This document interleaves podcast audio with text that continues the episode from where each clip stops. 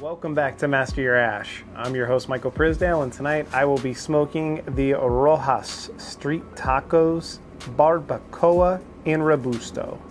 And this is a really pretty orange band on a milk chocolate closed foot wrapper. This was sent to the channel courtesy of our good buddy, Mr. Cigar Hound Dog Matt. Thank you very much, Matt. And I don't think that I mentioned it, but the Project 40 was also sent in by Matt. So if you watch the Project 40 review, which I'll tie in at the end of this review as a suggested video to watch, Matt also gifted us that that he said was a great value price cigar. He also had nothing but great things to say about the Rojas Barbacoa.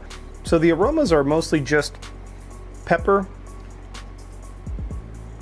but at the cold draw, there's some really nice orange kind of creamy sweetness to it. I like that. A little bit of dried wood as well, maybe a touch of oak.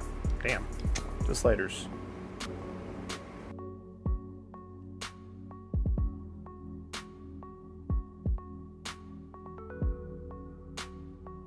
And the MSRP on the Rojas Street Tacos is seven and a half to eight dollars per stick. The wrapper is an Ecuadorian Sumatran wrapper over Nicaraguan binder combined with Nicaraguan Somoto filler. Combination of charred oak, maybe a hint of leather, slight grassy note, as well as some really nice pepper spice Tons of white pepper off the retro, black pepper evolves on the palate. And there's still that that citrus component, almost like a orange tang. There's also a little bit of bitter coffee to it, maybe a touch of earthy minerality, but nothing too crazy on that side. I would say that if we're if we're leaning into one side of the flavor spectrum, it's definitely more on the spice smoking through the first third of our Rojas Street Tacos. And this particular cigar, it it's got wood. It's got a lot of wood to it for sure. There's also a smooth transition from that orange, kind of candied orange sweetness that the cigar started off with on the initial light up to more of a lime zest in the actual flavor profile. But the strongest component and the most domineering flavor has absolutely been wood. And what do we do with wood? Well, we can attack it with more wood as far as a pairing goes. We can grab like a whiskey or a rum, something that's been barrel aged, something that has some wood expression to it. Or we can go the opposite direction and we can grab a clear spirit that maybe has a little touch of wood to it. And this is Don Julio 70. This is a this is pretty much the first mass-produced Cristalino for lack of a category, before Cristalino was even a category, in the Americas for distribution at least. So some may be asking, what is a Cristalino? Well, Cristalino is typically and more traditionally a Anejo tequila that has been filtered and clarified to strip it of its color, but it remains with the aromas and some of the flavors of an Anejo tequila. So, for those that are unfamiliar out there, that is an Anejo Claro, or more commonly known in this present day as a Cristalino. And the process of getting that category recognized by the CRT and all of the governing bodies of tequila is well underway. There are a lot of news articles that have been published in the last year or so, but Cristalino tequila has been around for a long time. It's just been called various things, like Anejo Claro. When you smell Cristalino tequila or an Anejo Claro as Don Julio 70, you get the citrusy kind of black pepper or mineral notes that you would normally associate with a Blanco tequila, which is what you kind of see. You see almost this white, pure white, maybe slightly straw hints in the tequila itself as far as color, leather, and then a touch of that grassy hay that you would normally associate with your citrus forward, black peppery kind of highland agaves.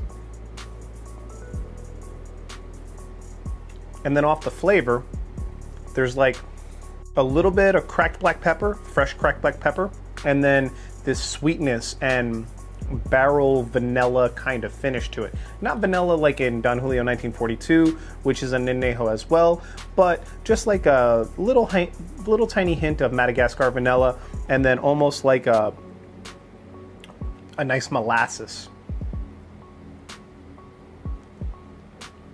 off the tequila.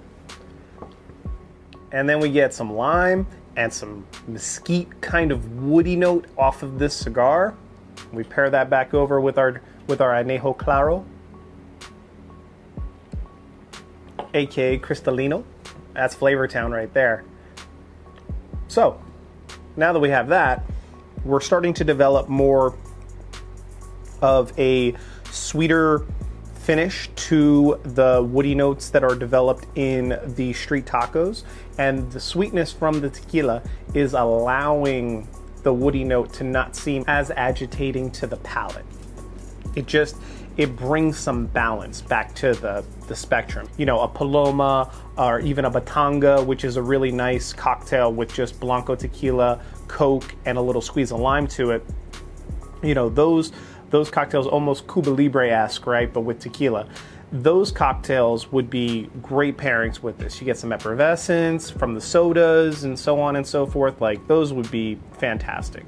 I even think too we had our Fever Tree cola that we did with the Madagascar lime and uh, and all of that fantastic pairings with this cigar. So if you have any flavored Coca-Colas or sodas that you want to try out with this cigar, if you're going the non-alc route, that's another great way to go. Finishing up the final third on the Rojas Street Tacos, and I have to say the final third has probably been the most pleasurable. As a matter of fact, the second that I grabbed the Don Julio 70 and I started to actually, I drank it all, but quite the woody component to it. I'll say that there's probably a little bit more red pepper, white pepper combo that's evolved as far as the pepper spectrum, but the real nice flavor, the beautiful flavor that has crept into the mix has been cream. A lot of buttercream on the second third transition into the final third, and I have thoroughly been enjoying the whole entire point, that halfway mark when I got to the band, all the way down. It has been easily my favorite part of the cigar. The Rojas Street Taco is available in 16 count boxes. It does come in short Corona, Robusto, and Toro. I would be very interested to see if uh, the Toro allows the same kind of influence once you get about halfway down. Obviously, that would be nice because it's a longer smoke.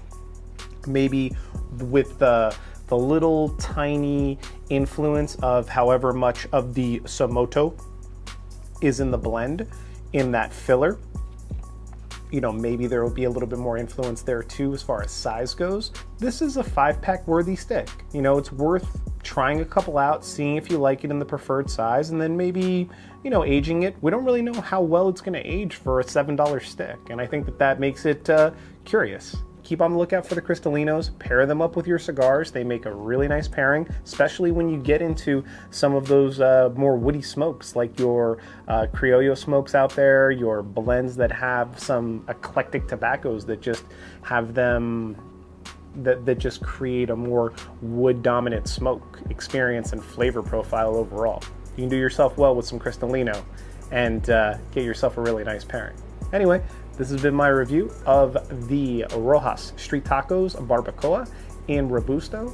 Thank you all so much for watching, for liking, subscribing, all the YouTubery things, as DJ likes to say. And I will catch you all again soon for another cigar review.